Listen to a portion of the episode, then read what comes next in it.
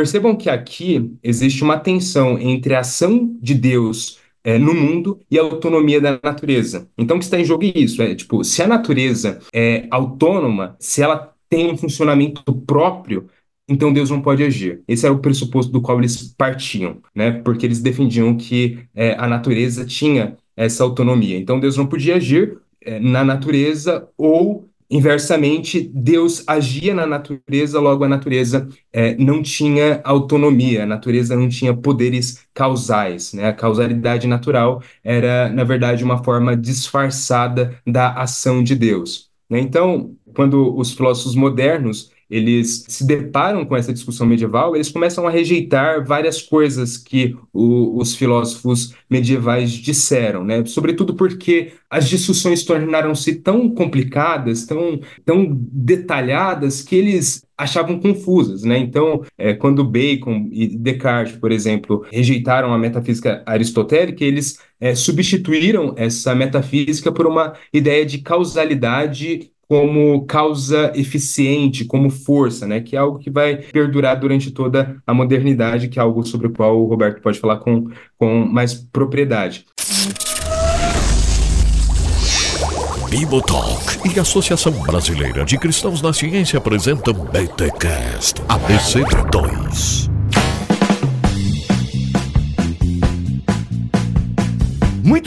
Muito bem, muito bem. Começa mais um BTcast ABC2, o de número 62. Gente, 62 episódios com a Associação Brasileira de Cristãos da Ciência. Aliás, é mais, porque antes da ABC2 ser parceira, já teve uns episódios extras aqui na contagem do BTcast. Mas BTcast ABC2, este é o de número 62. Eu sou o Rodrigo Bibo e se Deus age no mundo, essa internet do Cleiton não vai cair e ele vai controlar essa chuva em São Paulo.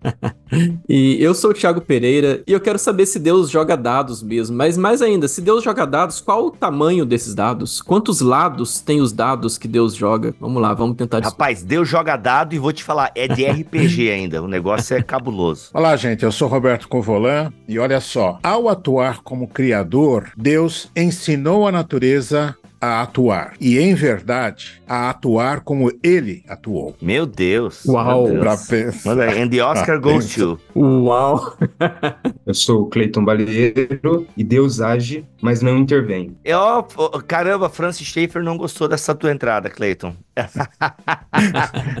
pois é. Muito bem, estamos aqui então para mais um episódio da Associação Brasileira de Cristãos da Ciência, a ABC2. E Tiago Pereira, temos alguém novo aqui no nosso hall de podcasters aqui da ABC2. Por gentileza, faça as honras. Muito bom, Bibo. Na ABC2 a gente tem esse privilégio, né, de circular muita gente especialista em várias áreas. E hoje eu tô trazendo o Cleiton Balieiro aí, que foi uma recomendação do nosso amigo Davi Bastos. Se o Davi estiver ouvindo aqui, obrigado, Davi, que o Cleiton é um grande cara que eu sei que vai contribuir muito para o nosso papo, porque nós vamos falar de Tomás de Aquino, nós vamos falar de filosofia medieval, nós vamos falar de ação de Deus, ação divina. Vamos tentar entender onde que a gente vai chegar aí com esse, com esse papo, né? Mas são perguntas, acho que nós temos muito mais perguntas do que respostas às vezes, né? Dependendo desses temas cabeludos aí, a gente tem essa tarefa para o Cleiton, né? Aí, Dr. Roberto tá aí com a gente também para nos ajudar a esclarecer esse tema tão espinhoso. Vamos tentar trilhar um pouco esse caminho. Mas eu vou deixar o Cleiton se apresentar. Diga aí, Cleiton, quem é você? De onde você vem? Para onde você vai? Obrigado, pessoal, pelo convite. Agradeço ao Davi pela indicação. Meu nome, obviamente, como vocês disseram, é Cleiton. Eu sou cristão presbiteriano. Sou casado com a Lana, sou pai da Lise e do Oliver. E também faço doutorado em filosofia na Universidade Federal de São Paulo. Muito legal. Caraca, mano, olha aí.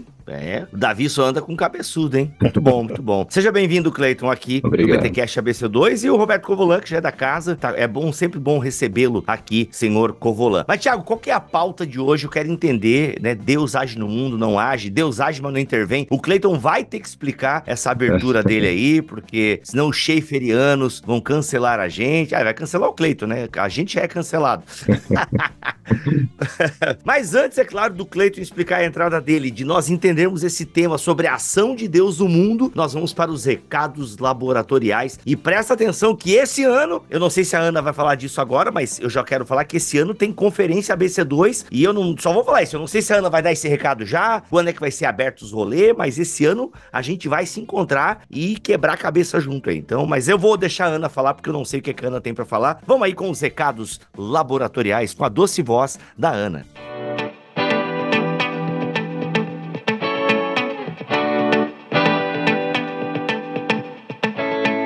Ei, Bibo, ei, gente, segue os recados da ABC2. Bora começar com o Radar ABC2, o concurso literário que está movimentando os escritores do Brasil para ampliar o diálogo e a compreensão das relações entre a fé e a ciência. Neste momento, estão abertas as chamadas para estudo de livro da obra Como Deus Age no Mundo, de Inácio Silva, e também a chamada para ensaios, com o eixo temático Estudos da Mente e Religião. Com premiações de entre 3 a 9 mil reais, você não pode perder essa oportunidade. Acesse o nosso site cristãosnaciencia.org.br para saber todas as informações e nos siga no Instagram para conhecer os ganhadores das chamadas anteriores e os seus depoimentos. Lembre de seguir o Instagram Cristãos na Ciência e também o Instagram da Academia BC2 para você se manter atualizado. Entrando no site da BC2 para saber todos os detalhes dessas chamadas que estão abertas, já passa na nossa loja, compre o livro Como Deus Age no Mundo e confira se tem algum livro faltando nas suas coleções dos livros da BC2. E você já se inscreveu nos cursos da Academia BC2? A gente precisa estudar sobre fé e ciência e a Academia BC2 tem cuidado de selecionar para nós os melhores temas e professores. Na Academia BC2 você encontra o curso de Virtudes e Vícios Intelectuais, curso sobre vieses cognitivos e psicologia moral, fé, ciência e cultura, o curso A Escola do Messias e fique ligado que tem curso novo chegando. Agora em março, o curso Cultivando o Jardim chega para falar sobre a resposta cristã a esta crise ambiental que estamos vivendo e refletir sobre como a fé cristã tem cursos para nos ajudar a compreender o propósito do ser humano na criação. Todas as informações desses cursos você encontra no site da BC2 e aproveita que tem curso gratuito também. E agora o recado é para o pessoal de Teresina, Piauí. A ABC2 fará eventos em sua cidade nos dias 2 e 3 de abril. Participe e ajude a gente a divulgar para o pessoal local. Entre em contato com a gente pelo WhatsApp da BC2 31 37890990, repetindo 31 37890990 ou pelo Instagram ou pelo e-mail contato arroba cristãosnaciencia.org.br e saiba mais detalhes sobre os eventos que vão acontecer em Teresina. E não se esqueça, esse ano acontece a CN4, a quarta Conferência Nacional de Cristãos na Ciência, dos dias 14 a 17 de novembro, em Belo Horizonte, Minas Gerais. Já fala com seu chefe, professores, com a sogra que vai ficar com as crianças, negocia com seu cônjuge e garanta sua presença nesse evento que vai ser a coisa mais linda desse mundo. Só vem, reserve essa data para estar conosco e em breve teremos inscrições abertas e mais informações.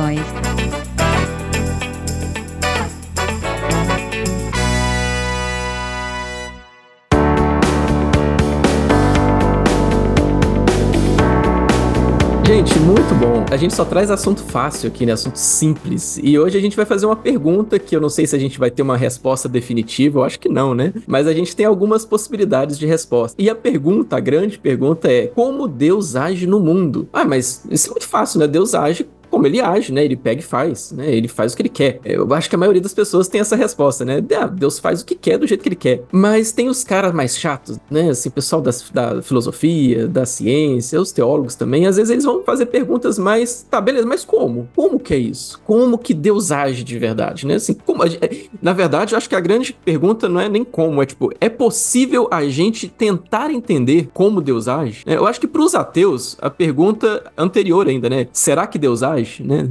Será que Deus existe? Se Deus existe, ele age. A gente já tá partindo do pressuposto que Deus age, né? Então nós cremos que Deus existe, nós cremos que Deus age. Mas a grande pergunta é: como Deus age? É possível a gente entender isso? É possível fazer essa pergunta? É, é uma blasfêmia, talvez? É uma heresia perguntar isso? A gente pode fazer essa pergunta, né? E eu acho que essa pergunta é feita já há não séculos, né? É feita há milênios, talvez, né? E que é justamente o grande debate sobre a ação divina. Eu sei que o Roberto tem muito a falar pra gente sobre isso, né, Roberto? O Cleito também pode contribuir, pode complementar aí, mas eu queria começar com essa grande pergunta. Talvez situar-nos, né, nessa, nessa conversa. Como que, como que ao longo da história essa pergunta aí foi feita? Como que é esse debate da o que é a ação divina? Cara, eu, eu não vou dizer para você desde já uh, aspectos históricos, porque eu acho que uma coisa interessante e importante é a gente dizer por que, que esse assunto é importante hoje. Qual a razão pela qual os estudiosos estão se debruçando sobre esse assunto hoje? A questão é que, assim, ao longo do tempo, com a,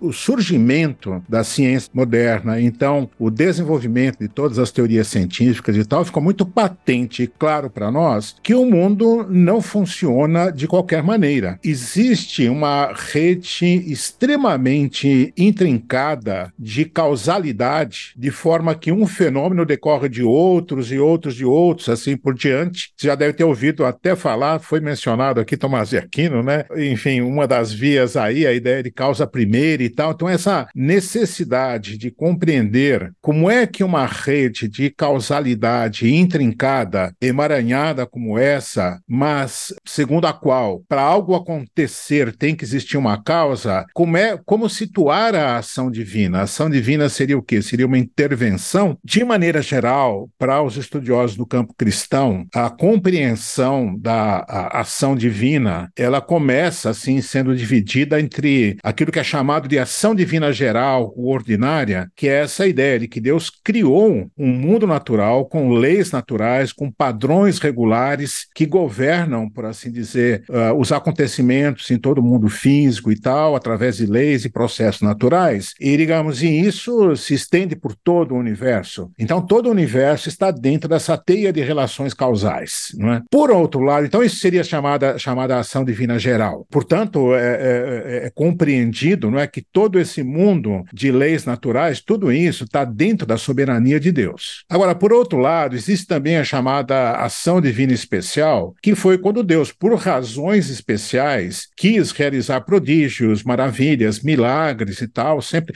não por, a gente sabe disso, né? Nunca foi por, por exibicionismo, não é? Sempre teve uma razão muito clara pela qual Deus realizou alguma ação extraordinária, isso então se enquadra dentro daquilo que a gente chama genericamente de ação divina especial. Bom, se você considera, por um lado, ação divina geral, aquilo que é governado por leis naturais, e ação divina especial, aqueles que são atos específicos, singulares da parte de Deus, e, e todo, digamos assim, o meio de campo aí, ou seja, a maneira pela qual Deus governa o mundo uh, segundo a sua soberania nos acontecimentos triviais que nos envolvem a todos. Como é que isso se dá? Bom, esse problema surgiu e surgiu também porque as pessoas pensaram no seguinte, na seguinte questão. Veja só você, Bib, como que se a gente para para pensar, a gente vai vai compreender que de fato é o um assunto que demanda que demanda reflexão. A questão é a seguinte: Deus, digamos assim, que Deus esteja na sua esfera, que é totalmente distinta da nossa realidade, tá certo? Nossa realidade material, do mundo material não é? Ele está na sua esfera. Ok, eu estou colocando o problema da transcendência, já tem aí o problema da imanência que vai entrar junto, mas ok, segura aí por um momento. A questão é a seguinte: se Deus age no mundo material, existe alguma instância, algum ponto, algum momento, de alguma forma, que a ação de Deus se materializa nessa teia de causalidades materiais, vamos dizer assim, que governam o mundo. Não é? Então o pessoal chamou, chamou isso daí, eu chamo isso, a minha tradução é articulação causal. Em algum momento a ação divina se articula com a rede de causalidades é, natural que existe no mundo. Então a questão é como é que a ação de Deus, por assim dizer, entra no mundo material? Como é que ela emerge? Entendeu? Então, tem essa questão. Em algum ponto, as intenções divinas. Ô, ô Roberto, Oi. isso que você está falando seria tipo assim. Você me corrige aí, Cleiton também. Pode corrigir o Roberto, tá, Cleiton? Pode corrigir. O Roberto, ele, ele não é. Ele, ele é falho também. Se tu achar aí que ele tá falando alguma coisa, você corrige aí, Cleiton. Ainda mais tu que não tá, né? Tu não tem, né? Não tá preso aqui, tu fica à vontade. Vamos lá, Roberto. E você tá falando aí?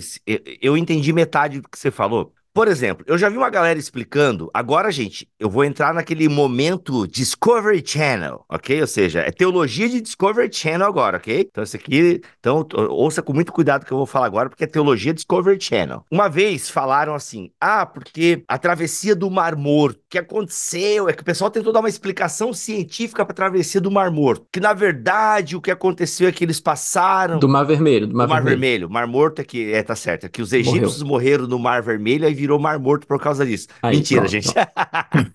Vamos lá, travessia do Mar Vermelho, tal. Mar dos Juncos, então, já que é para corrigir, é Mar dos Juncos, que não é nem Mar Vermelho, tá?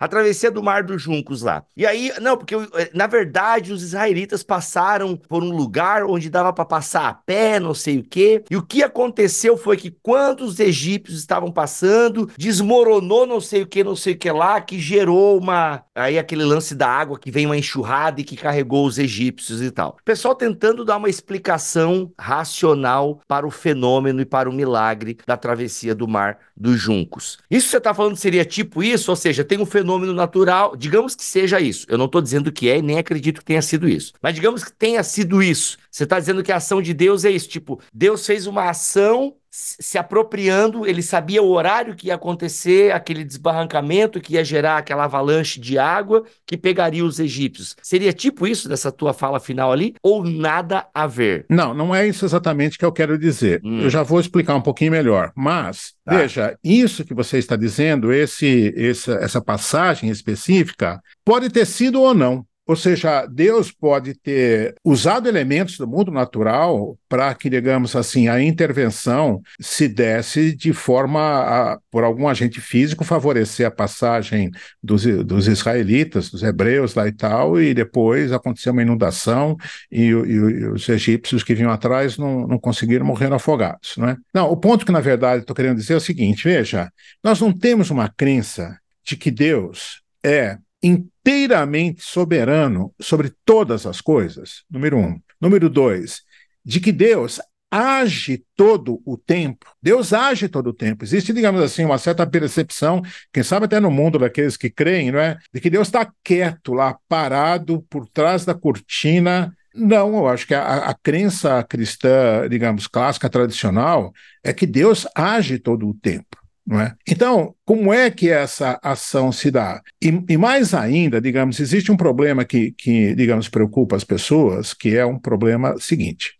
Se tudo o que acontece no mundo material é governado por leis naturais e essas leis naturais foram feitas por Deus, Deus entrar na história, no mundo natural, e intervir, digamos, de maneira arbitrária, não seria uma inconsistência da parte dele, uma incoerência de ele próprio violar as leis naturais com as quais ele supostamente governaria tudo que ocorre no mundo físico? Não seria uma, uma, uma contradição interna dentro da divindade? Ele interrompendo a ação das leis que ele próprio criou? Não é? Então existe uma preocupação, algumas cabeças aí pensantes sobre esse assunto tentaram Acho achar. Acho que o John Polkinghorne fala, né? O Polkinghorne, o Robert uh, Russell, né? E outros lá e tal, quer dizer assim, eles buscam, buscam o quê? Um tipo de ação divina que fosse não intervencionista. Tem até assim um nome técnico para isso, a sigla para isso em inglês é NIODA, N-I-O-D-A. NIODA, que significaria em inglês Non-interventionist Objective Divine Action, ou seja, uma ação divina objetiva, mas não intervencionista. Então a questão é a seguinte: como é que você acha um mecanismo pelo qual Deus age objetivamente na natureza, mas essa ação não pode ser classificada ou não é classificável como intervencionista. Essa, essa, esse é um dos lados da questão, a questão de se encontrar uma forma para Deus agir de maneira a não intervir com a natureza que ele próprio criou. Eu acho que isso tem a ver com o que o Cleiton falou, né, Cleiton? É isso aí? Isso, exatamente. É, só que de forma um pouco diferente, né? É, eu acho que o que o Roberto falou aí está correto, né? Mas eu colocaria as coisas para simplificarem. Parabéns, hein, Roberto? Acertou nessa. obrigado, Poxa. obrigado, Cleiton. Caramba, obrigado. aí sim, né? Acertei. Então, eu acho que para resumir o que o Roberto falou e, tam e também para expandir um pouco a nossa discussão aqui, eu acho que a gente pode dizer que existem três posições ou respostas gerais para essa questão que o Tiago colocou, né? Primeira resposta que afirma a ação exclusiva de Deus, negando a causalidade natural. A segunda, a que afirma a autonomia da natureza, negando a ação de Deus. E a que tenta manter as duas afirmações, né? Que seria a, a terceira resposta, que se divide basicamente em duas posições. As que tentam encontrar o nexo ou a articulação causal da qual o, o Roberto falou, né, que é o pessoal é, do projeto da ação divina, e os que querem oferecer um relato metafísico que acomode a ação divina, né, a ação de Deus, em qualquer ação ou causa natural, como é o caso de Tomás de Aquino, e que foi inclusive abordado nesse livro lançado pela Thomas Nelson como Deus age no mundo, do Inácio Silva. Então acho que é, para situar as pessoas, a gente precisa colocar essas, é, essas três posições ou respostas, né?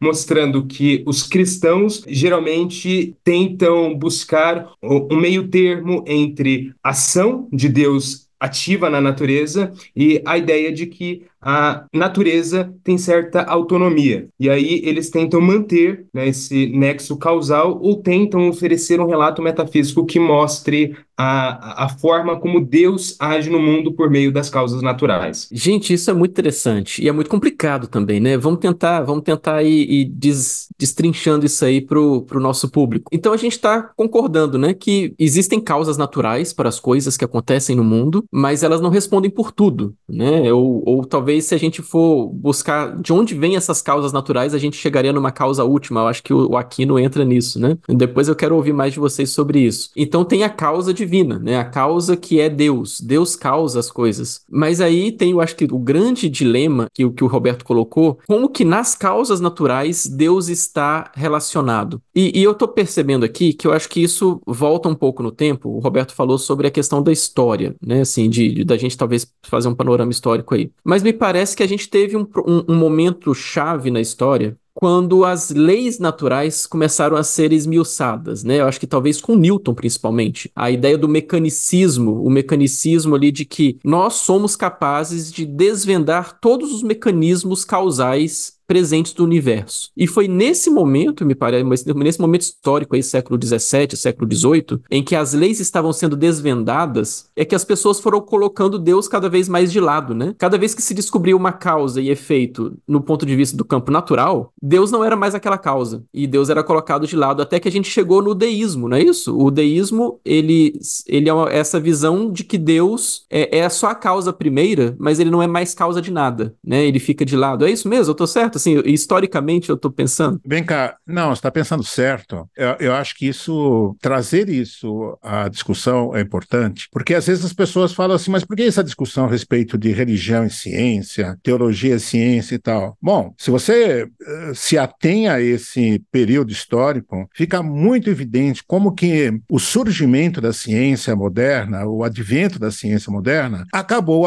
afetando a concepção de Deus, não é? Então, você você, Tiago, menciona essa visão do deísmo com dedidado na frente, não é? Que é que é a ideia seguinte, quer dizer assim, estou pensando assim, sobretudo sobre aquelas pessoas com, digamos, a elite intelectual da época, tá certo, que dominava esse conhecimento, quando eles compreenderam que na verdade existia esse conjunto de leis naturais que governavam todos os acontecimentos do mundo material, órbita dos planetas e tudo e tal, e, e era possível você fazer previsões a respeito do que iria acontecer, é? Então, essa, essa concepção do universo como um grande mecanismo como o chamado universo mecânico de Newton, né? como se fosse um, sei lá, um relógio, alguma coisa assim, um grande mecanismo. Então, isso fez com que, aos poucos, aparentemente, Deus se tornasse dispensável, não é? Uhum. Ao ponto de ter tido aquele, aquele acontecimento lá de Laplace, né? aquela história de Laplace, ele levou anos e anos para escrever lá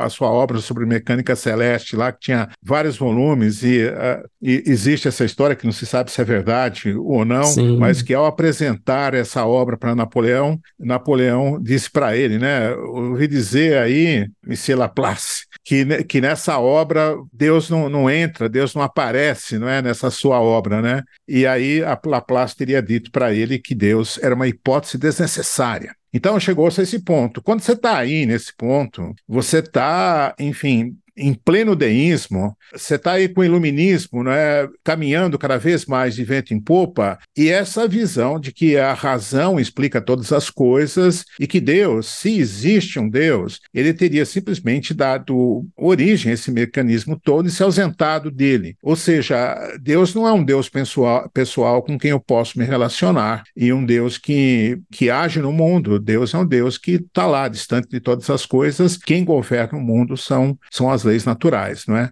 Então, isso que você colocou é um ponto importante, porque nessa altura a ação divina teria sido colocado meio que para escanteio, né? É, o, o engraçado da história é que o, a ideia de leis naturais surge precisamente em um contexto em que os filósofos e cientistas da época queriam assegurar a ideia do controle de Deus sobre a natureza Isso. contra as consequências da filosofia aristotélica, né, que é, ocorriam ali no- na Idade Média, no final da Idade Média. Então é interessante ver, por exemplo, Descartes, né, que foi o primeiro a usar o, o conceito de leis da natureza formalmente. Ele queria manter, né, queria assegurar a ideia de que Deus tinha domínio sobre a natureza e como fazer isso de forma adequada por meio de leis imutáveis que refletiam o caráter imutável de Deus. O, o problema é que, historicamente, isso resultou no contrário, em uma exclusão de Deus no, no plano ontológico da, da discussão, né?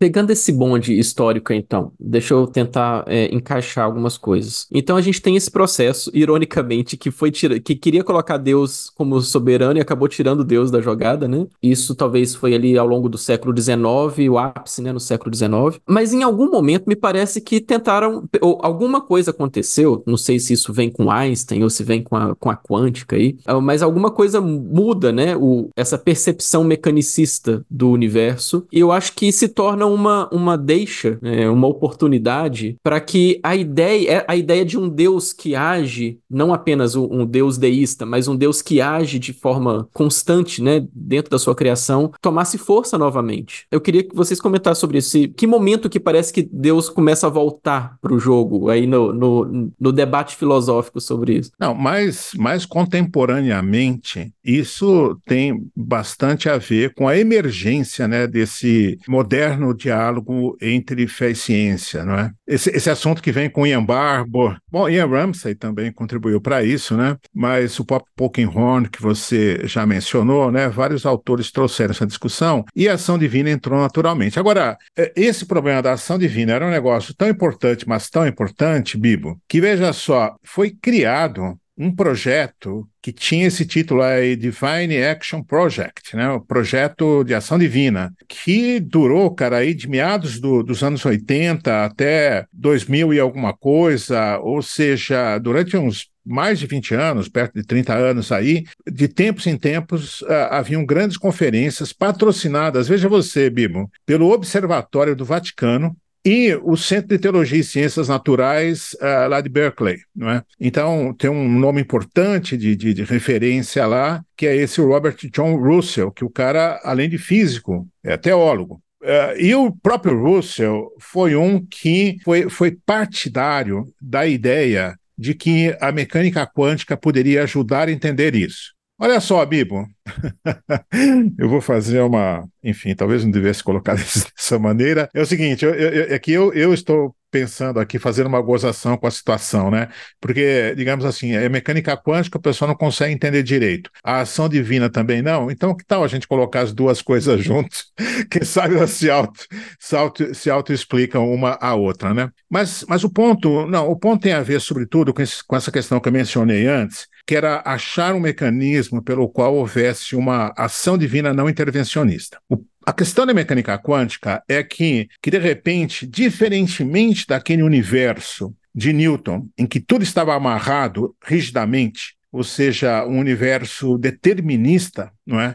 em que tudo estava fechado, a mecânica quântica introduz um elemento de não determinismo. Então, o, o aspecto probabilístico é um dos aspectos centrais da mecânica quântica. Uh, você não tem mais condições de fazer afirmações categóricas a respeito de um montão de coisas. Por exemplo, um dos triunfos fundamentais de Newton foi você ser capaz de descrever precisamente a órbita de planetas e órbita de cometas e assim por diante, não é? Agora, quando você pensa em mecânica quântica e pensa em átomo, tem aquela ideia do átomo como modelo planetário. As pessoas falam em órbita dos elétrons, mas não. Não tem mais sentido. Acabou. Não tem sentido falar em órbita de elétrons. Elétrons, eh, o máximo que você pode fazer é fazer previsões probabilísticas a respeito da possibilidade de encontrá-lo em certa posição, num certo momento e tal. Então. Tudo que eu aprendi era uma farsa, só. Como? Não. Não. Aí, cara, tem um outro problema enorme, que é o problema assim de você entender como é que você faz a transição do mundo quântico para o mundo macroscópico, o mundo clássico, por assim dizer, onde nós existimos. Uhum. Enfim, a, as leis de Newton, é, é, enfim, elas são perfeitamente válidas nesse mundo, na escala que vivemos. Mas na escala atômica, não. Sim, então sim. começaram a cogitar que, quem sabe Deus determinasse o mundo a partir do seu, do, do seu mundo microscópico, entendeu? Do, do, do, nível atômico, subatômico e tal. Então, inclusive, o, o primeiro a falar sobre isso, um tal de William Pollard, que, que era um físico e também era, era era um clérigo, não é? Então ele começou a apontar para isso, que Deus era capaz de agir, mas sem intervir diretamente no mundo físico, mas nas probabilidades de as coisas acontecerem, né? E esse Robert John Russell, que eu mencionei aí, que foi um dos líderes desse projeto da ação divina, foi o cara que eu acho que mais explorou isso, não é? Então, para não me alongar muito, não é? Então, o, o que ocorre é o seguinte: você está acompanhando aqui, né, Bibo, a, a, essa ideia de física quântica de que quando você o que, o que, o que você pode saber a respeito de um sistema quântico é a probabilidade dele estar, estar em um estado ou em outro. É? E quando você resolve, teoricamente,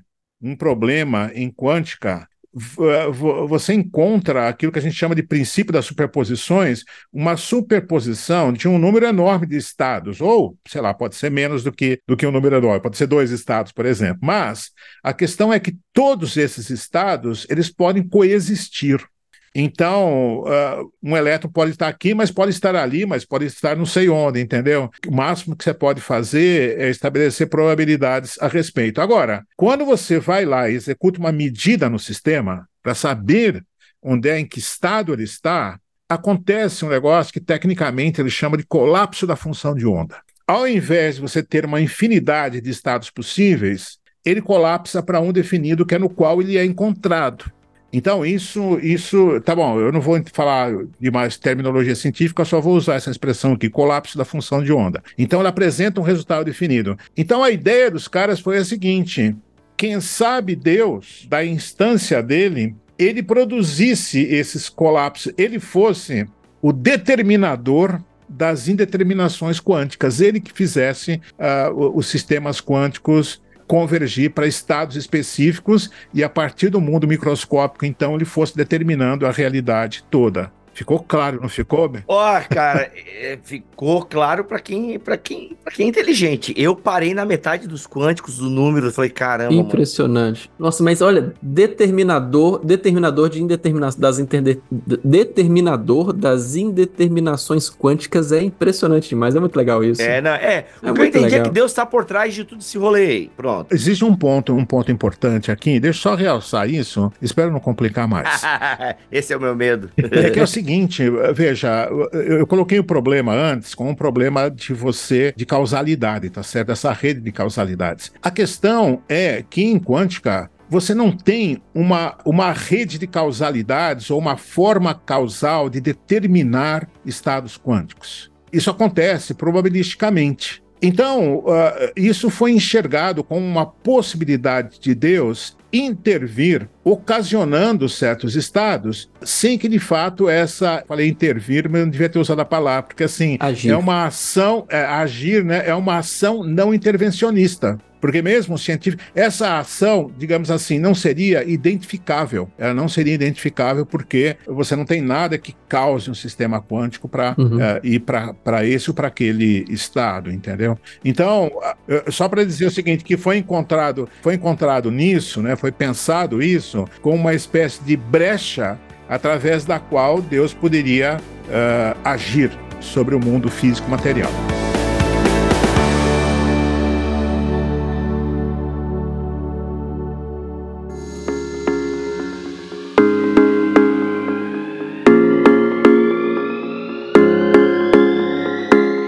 Aproveitando a, a deixa do Roberto também, é, eu queria mencionar que é, parte do trabalho dos filósofos, do, dos metafísicos de forma geral, é, é, encontrar nas diversas teorias científicas as pressuposições filosóficas ocultas. Então, alguns filósofos contemporâneos ao analisar a história, por exemplo, da física newtoniana e a relação da física newtoniana com toda essa mecânica determinista, eles encontraram um pressuposto bem velado, bem oculto, né, que é o pressuposto é, adicional do determinismo filosófico. A causalidade newtoniana propriamente, analisada é, nela mesma, sem acréscimos filosóficos, não implica o determinismo que levou as pessoas a pensarem que Deus não poderia agir na natureza. Então, é importante mencionar que o determinismo, geralmente associado à mecânica e à física newtonianas, é um acréscimo filosófico, é um acréscimo metafísico que não, não é implicado pela própria física newtoniana. Ao mesmo tempo, é, e estendendo um pouco mais é, a discussão aqui, eu acho também importante mencionar que, embora esse desenvolvimento recente né, do projeto da ação divina, né, que busca uma ação divina não intervencionista, por meio dos desenvolvimentos na física quântica, existem também, também filósofos que têm um pouco de receio, e também teólogos, né, que têm um pouco de receio em relação a esse empreendimento, de encontrar a ação de Deus em coisas específicas do universo, nesse caso, o nexo causal, né, proporcionado pela é, física quântica. O medo e o receio, a prudência desses filósofos é exatamente quando a, a física é, se desenvolver posteriormente e as coisas acabarem mudando, o quadro geral da física é, quântica é, acabar mudando, Deus se torne é, um Deus das lacunas, né?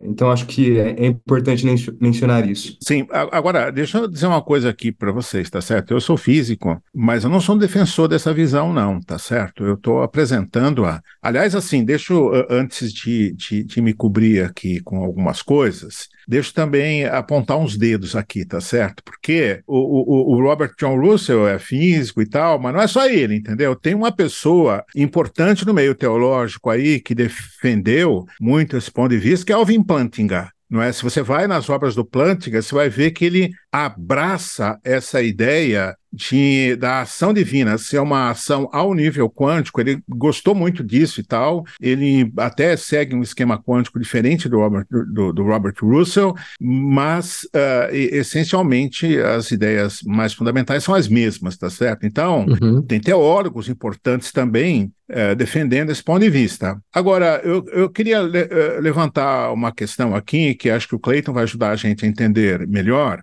porque é justamente as obje objeções a isso, tá certo? A essa visão. Porque, como o Cleiton mencionou, tem uh, filósofos aí que, que não defendem isso. Inclusive, esse livro que o Cleiton mencionou, do Inácio Silva, que a gente acabou de publicar junto com a Thomas Nelson, Como Deus Age no Mundo, ele vai apresentar uma visão. Você vai, através desse livro, compreender exatamente essa problemática da ação divina e, sobretudo, compreender como que Tomás de Aquino, olha só que coisa impressionante, uh, Bibo, Tomás de Aquino ajuda a gente hoje a refutar, ou pelo menos colocar em dificuldades, essa, essa concepção de ação divina quântica, entendeu? E, e, e, dizer que isso não é necessário. Né? Ué, mas não tinha coisa quântica antes, né? E como é que ele refuta?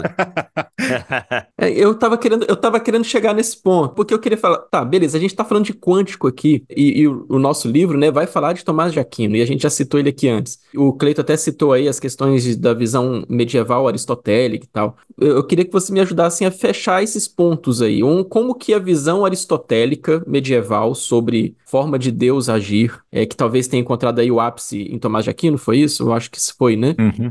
E como que ao longo do tempo a gente teve essa, essa, esse crescimento de um determinismo científico, é, mecânico, mecanicista, e agora parece que Tomás de Aquino volta de novo, né, com a, o pensamento dele volta para ajudar nesse, nesse imbróglio todo. Vocês conseguem traçar aí? Ajuda aí, Cleiton, por favor. Legal, eu posso fazer um breve histórico da, da discussão medieval, né, e como isso tem impactos claros na, na discussão moderna e contemporânea, né. É, o debate sobre a ação divina no mundo surge formalmente no contexto da filosofia medieval islâmica, né, quando Olha um só. filósofo islâmico persa, chamado Al-Ghazali, decidiu demonstrar que os seus colegas lá islâmicos também não tiveram sucesso em oferecer um relato coerente da ação divina no mundo a partir das ideias aristotélicas. Para Al-Ghazali, alguns filósofos islâmicos, quando se apropriaram das ideias de Aristóteles, né, que era um, um filósofo na época cuja obra tinha acabado de ser descoberta pelos estudiosos, não conseguiram manter a integridade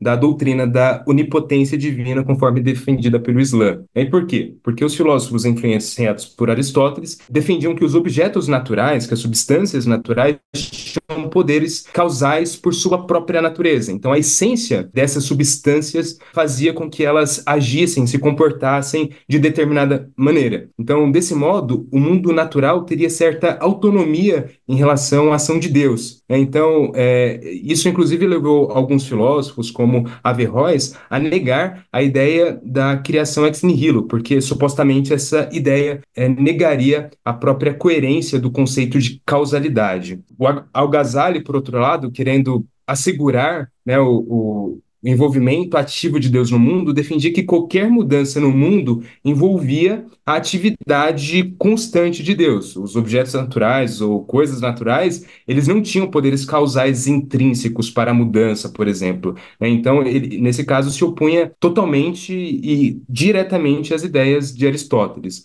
Só para situar formalmente o debate aqui, os defensores dessa posição também ficaram conhecidos como teólogos Kalan, ou Kalan, né, e é, eles defenderam uma forma é, mais ou menos primitiva daquilo que é, ficou conhecido como ocasionalismo. Né? Então, a forma básica desse debate persistiu durante a modernidade, né, estendendo-se até os nossos dias. Percebam que aqui existe uma tensão entre a ação de Deus é, no mundo e a autonomia da natureza. Então, o que está em jogo é isso: é tipo, se a natureza é autônoma, se ela tem um funcionamento próprio, então Deus não pode agir. Esse era o pressuposto do qual eles partiam, né? Porque eles defendiam que é, a natureza tinha essa autonomia. Então Deus não podia agir é, na natureza ou Inversamente, Deus agia na natureza, logo a natureza é, não tinha autonomia, a natureza não tinha poderes causais. Né? A causalidade natural era, na verdade, uma forma disfarçada da ação de Deus. Né? Então, quando os filósofos modernos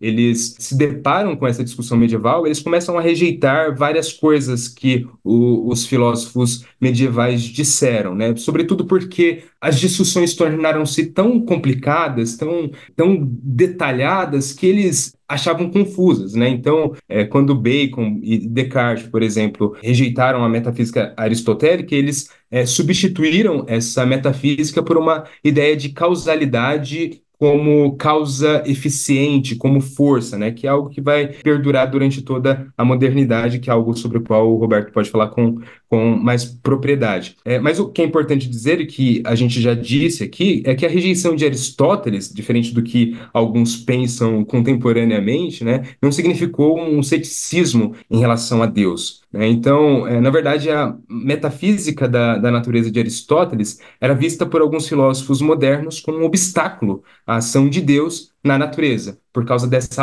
autonomia que a natureza tinha em relação aos poderes causais. Então foi nesse cenário que os filósofos modernos né, formularam o conceito de leis na, da natureza. Mas vem cá, a, a, acontece que é o seguinte, a questão que a gente estava. Isso aí é bacana, mas a questão é a seguinte: como é que, que Tomás de Aquino, então, coloca essa questão? E como é que Tomás de Aquino está sendo usado hoje para responder a essas teorias de ação divina quântica? Como é que, como é que a gente entende isso? É, como um bom aristotélico, ele entra no meio da discussão, ele quer equilibrar as duas coisas, ele quer equilibrar a ideia de que Deus age ativamente no mundo e a ideia de que as coisas possuem operações naturais próprias. Então, ele quer é, defender, em certo sentido, a autonomia da natureza, ele quer defender que a natureza tem suas operações próprias, mas, ao mesmo tempo, Deus age ativamente em cada ação natural. Então, isso é, exige uma digressão um pouco filosófica aqui. Mas tem aquela visão a respeito de, de causalidade, né? De tomar a própria Tomás de Aquino, né? De causa primária, secundária e tal. Isso, isso. As causas naturais, né? As, as coisas naturais, desculpem-me, é, ou as substâncias para Tomás de Aquino, elas são compostas de essência e existência. Aqui começam os termos técnicos né, da filosofia de Tomás de Aquino. Resumidamente, essência é aquilo que faz uma coisa ser aquilo que ela é. A humanidade, por exemplo, é a essência de Sócrates e de qualquer ser humano. Além disso, as coisas naturais é, têm existência.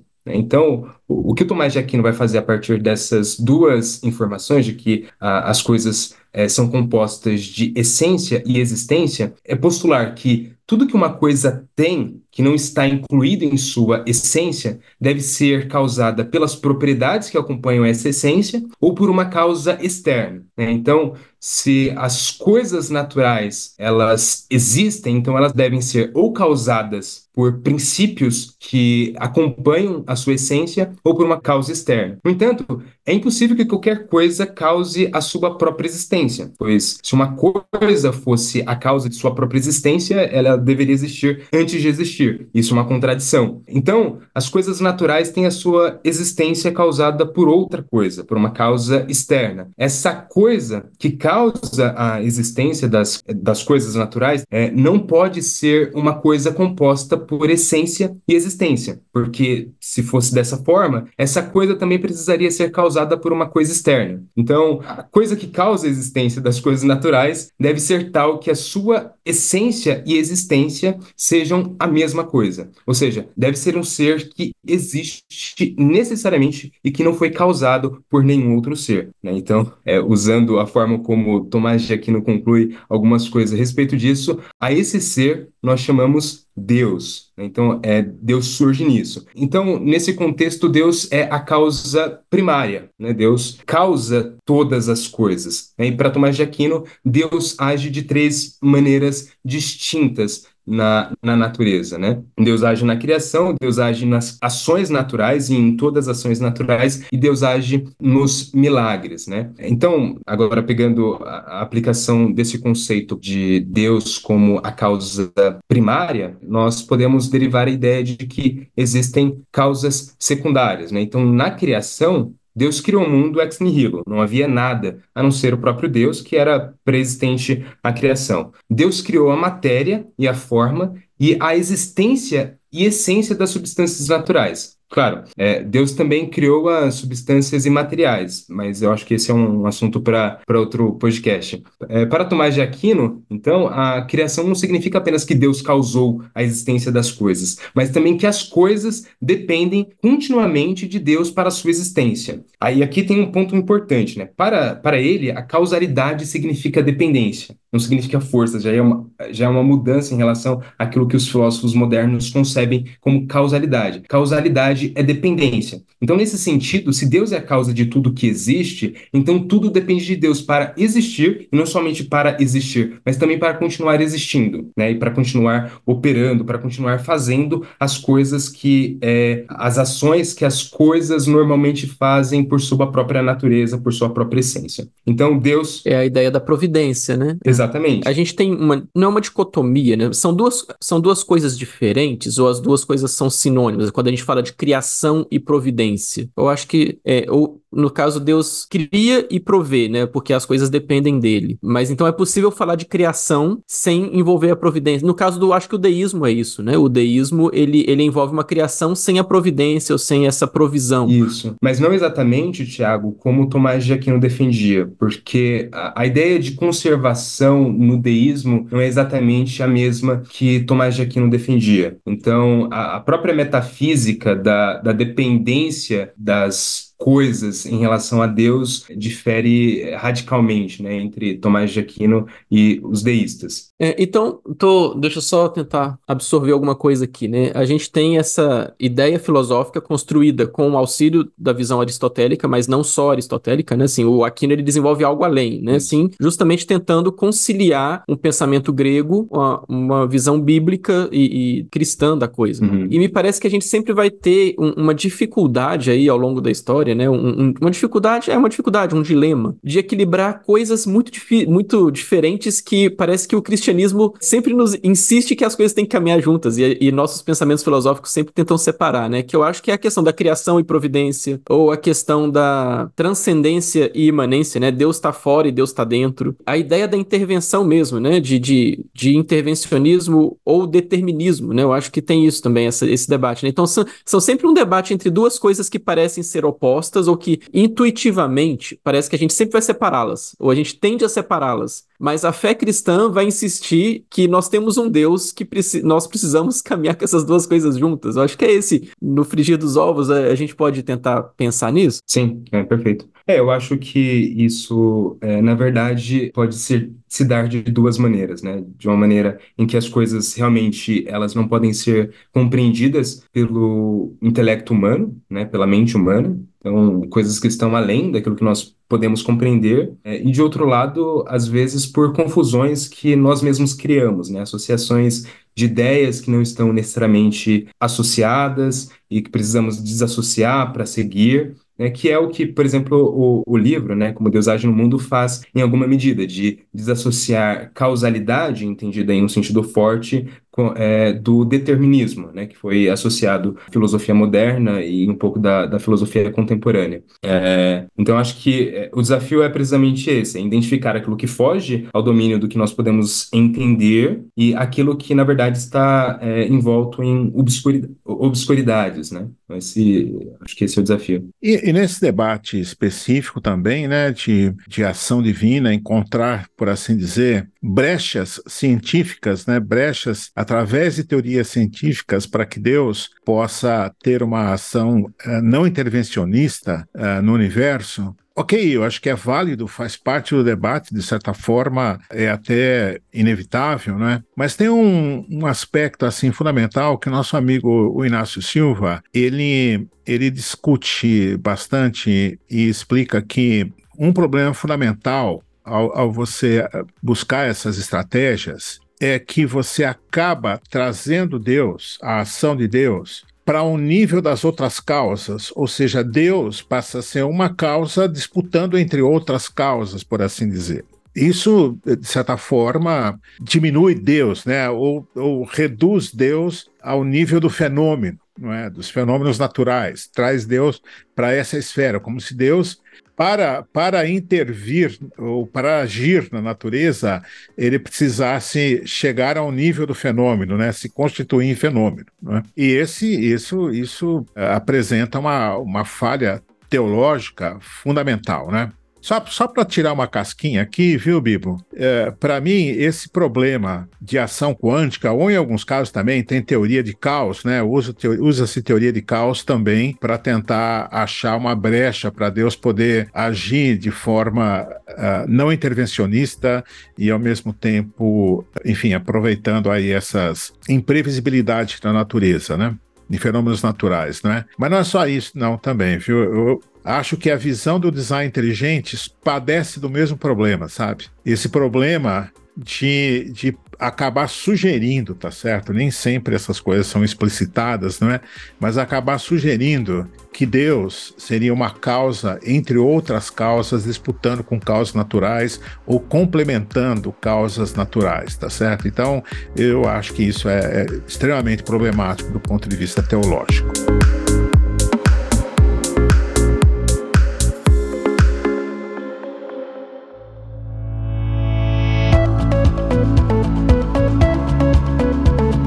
Que a gente tá caminhando pro nosso final aqui, né? Tem uma questão complicada, eu acho que volta lá no começo, na minha primeira pergunta. Tipo, essa pergunta é uma pergunta legítima, né? A gente pode fazer, por mais que pareça, para muita gente pode parecer, nossa, é uma heresia perguntar como Deus age. Deus age porque ele quer agir. Né? Deus age como ele quer. Né? Para muitas pessoas acaba que essa, seja, essa é a resposta suficiente e única possível. Mas quando a gente é, toma essa liberdade de fazer essa pergunta, é uma pergunta legítima. Mas será que a gente realmente conseguiria, em algum nível, encontrar uma resposta? Né? Ou será que a ciência é capaz de encontrar respostas? A gente falou muitas coisas aí. E aí eu me vi pegando, né? Muitas vezes a gente fala que, ah, tudo bem, a Bíblia, a revelação geral, a, a revelação especial de Deus, né? As escrituras, elas nos ensinam é, e elas revelam para nós aquilo que, que Deus fez, né? E, Deus criou todas as coisas. O relato da criação ele, ele é enfático em dizer que Deus criou todas as coisas, nós cremos nisso.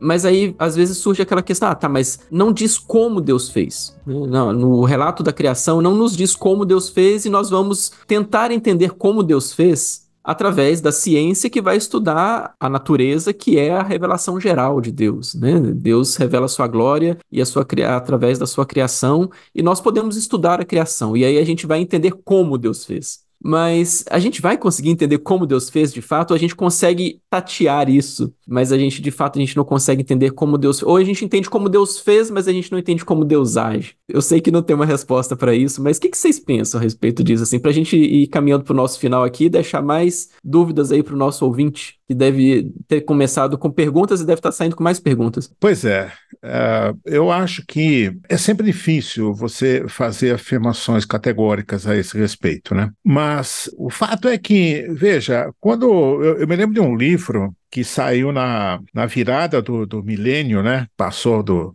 século XX para o século XXI, não é? em que todo esse livro, na verdade, fez, fez entrevistas com os principais cientistas do mundo e falando a respeito de como a ciência parecia em diversos setores estar encostando em limites que se revelavam assim praticamente intransponíveis, não é? Será que o conhecimento científico vai continuar indefinidamente ou é, surgirão barreiras insuperáveis, né? Em, em tese, você pode pensar que é possível, porque você vê, tem muitos animais inteligentes por aí, um macaquinho bem treinado, um cachorrinho que sabe fazer coisas, mas, mas a gente é capaz de olhar para ele e saber que ele não sabe um montão de outras coisas, não seria capaz de aprender, não é? Então, não dá para querer ensinar a tabuada para o macaco, entendeu? Ele não vai conseguir entender, não é? E, e o cachorrinho também não. Então, a, a gente se enxergando desse ponto de vista, aí entra um pouco daquela questão aí de humildade epistêmica e, e a compreensão de que é possível sim que de repente a gente se defronte com, com certas barreiras além das quais a gente não possa ir. Então, ó, tá aí a mecânica quântica, tá certo?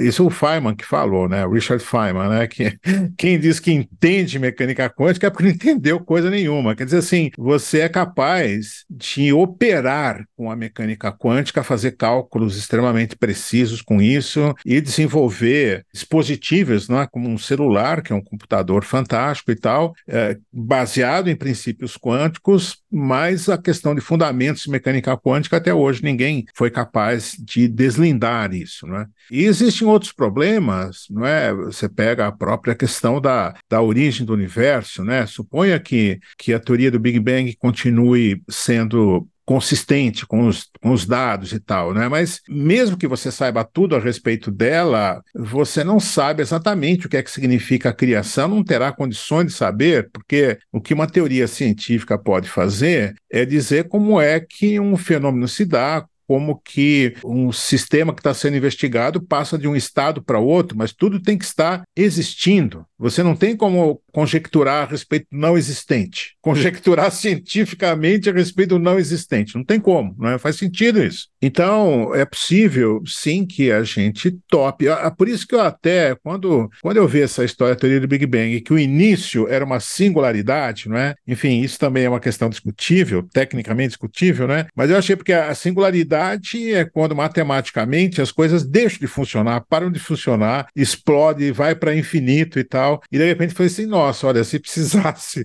de uma metáfora para criação ou para essa, digamos assim, completa distinção entre quem nós somos e quem Deus é, não é? Pronto, tá aí, né? Pode funcionar. Singularidade é uma grande metáfora disso, né? Então é possível que a gente não consiga. E esse aspecto da ação, ação divina entra nessa discussão também, entendeu? Eu acho louvável que, por um lado, haja tentativas de se tentar compreender isso, mas, uh, por outro lado, não me parece que uma solução, uma resposta esteja fácil à mão, não é? E acho que esse sempre é um risco, né? E, e também acho que é importante ter essa compreensão de que a ciência é limitada. E se você busca uma explicação científica para a ação divina, necessariamente a sua explicação será limitada e não vai dar conta do, da história toda, né? Excelente. E você, Cleiton, tem alguma, alguma coisa do, do livro, alguma mensagem que, que realmente te, te pegou assim, você acha que, que é o ponto forte? Bem, eu acho que o livro é, traz um empreendimento louvável na medida em que ele oferece quatro critérios, né, para que nós é, tenhamos um modelo consistente, adequado, mas também respondendo à sua pergunta, não definitivo da ação de Deus no mundo, né? Então, ele oferece quatro critérios, né? O primeiro é a onipotência de Deus, né? O segundo, o envolvimento de Deus no funcionamento da natureza, o terceiro, a autonomia da natureza, e o quarto, o sucesso da razão natural e das ciências. Então, ele diz que um modelo para ser bem-sucedido, um modelo de ação divina no mundo, para ser bem-sucedido, precisa preservar esses quatro critérios. E é por isso que ele é, chama Tomás de Aquino, como alguns outros filósofos contemporâneos, para a discussão. Né? Então, ele, é, ao dizer que Deus é a causa primária, que cria e causa causas secundárias, ele está preservando a onipotência é, de Deus, também o envolvimento ativo de Deus é, na natureza, na medida em que as ações naturais pressupõem a ação de Deus, porque, e aí eu precisaria de, de um pouco mais de tempo, talvez um, um outro podcast para explicar isso, mas rapidamente, o efeito das causas secundárias é o ser. Né? No entanto, o ser, para o Tomás de Aquino, pode ser produzido apenas por Deus. Então, por isso, em todas as ações naturais, uma vez que, de alguma forma, elas causam o ser, Deus é a causa dessas ações. Então, para causar as coisas, as causas secundárias dependem da causa primária. E, e aí a grande questão é, não, tá, mas por que Deus faz isso? Segundo Tomás de Aquino, ele faz isso pela imensidade da sua bondade, pela qual ele deseja comunicar a sua semelhança às coisas, na medida em que estas coisas são as causas de outras coisas. Então, é, o, o, o fim do ordenamento do mundo natural é o próprio Deus. Deus é a causa final do mundo e todas as coisas se dirigem para Deus para refletir a sua semelhança. Então, essa é a ideia dele.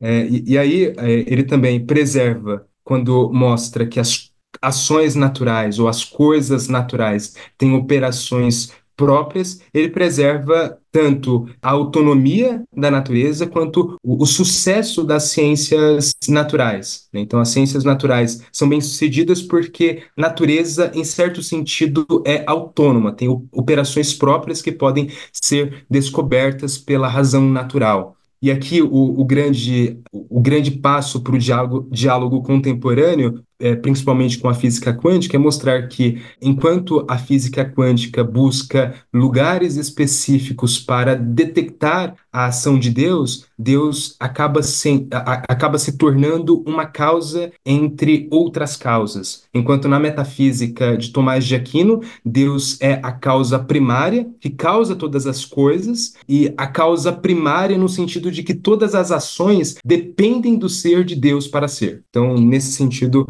é, ele parece cumprir todos os critérios colocados por ele. Eu não concordo é, com muitas coisas que Tomás de Aquino diz, eu não sou um tomista, né? eu não sei se ficou essa impressão, apesar de eu ter estudado Tomás de Aquino na graduação, eu não sou exatamente um tomista, eu defendo as coisas que ele defende no plano geral da, da tradição cristã, mas existem muitas doutrinas tomistas, por exemplo, a simplicidade divina, com as quais eu tenho muita dificuldade. Mas ainda assim, é, Tomás de Aquino ter é, sido resgatado para o debate contemporâneo mostra a imensidão da sua obra. E o Inácio Silva não é o único a fazer. Existem outras pessoas que fazem isso na biologia evolutiva, por exemplo, mostrando como que Deus age pelas causas secundárias implicadas pela evolução biológica, e, enfim, todas essas coisas. Então é um debate muito interessante. Tudo, no final das contas, está lá em Colossenses, né? Tudo foi feito por ele e para ele, né? Isso, amém. amém. E, e veja, gente, assim, esse livro aí, não sei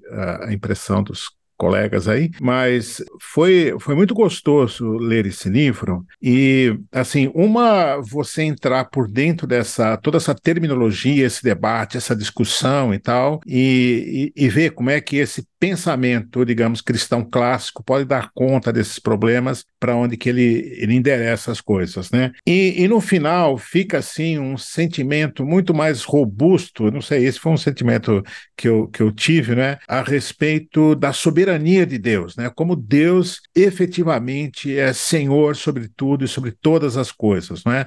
Então, embora seja um livro que tenha lá, digamos, o seu, as suas dificuldades técnicas, né? Afinal de contas, é um livro que trata trata de assunto de metafísica e tudo mais, não é? Mas uh, esse esse sentimento, não é, de que Deus é soberano e é o Senhor último sobre todas as coisas, é um sentimento que prevalece e é muito gostoso. É isso então, meus amigos, cabeças explodindo. E ó, se você quer detalhar um pouquinho mais isso daí, como Deus age no mundo, o debate sobre a providência divina e as leis naturais, do Ignácio Silva, que é da coleção Fé, Ciência e Cultura, uma parceria da ABC2 junto com a Thomas Nelson Brasil. E é claro, o link para você adquirir esse livro tá aqui na descrição deste BTcast. Cleiton, obrigado pela tua presença aqui, mano, e Deus preserve a tua cabeça. Muito, muito obrigado, foi um enorme prazer participar. Viu? E a chuva não tirou a tua internet, porque é a providência divina. Não, graças a Deus. Deus age no mundo. Deus age no mundo, exatamente. Grande Covolan, tamo junto, meu irmão. É nós. Até final do ano, hein? Em novembro a gente se vê, se Deus quiser. Obrigado, querido. Até, se Deus quiser. Tá bom? Fica vivo aí, eu também. Todos nós aqui. Tiagão, também, fica vivo aí. Valeu, mano. Muito bom, gente. Cleiton, obrigado. Roberto, obrigado. Foi um papo muito bom e a gente se vê na próxima. É isso, gente. Voltamos a semana que vem com mais BTcast, com mais BT Papo. E mês que vem a gente volta com mais BTcast ABC2. Até lá, é isso. Glorifiquem a Deus e usem repelente. Valeu!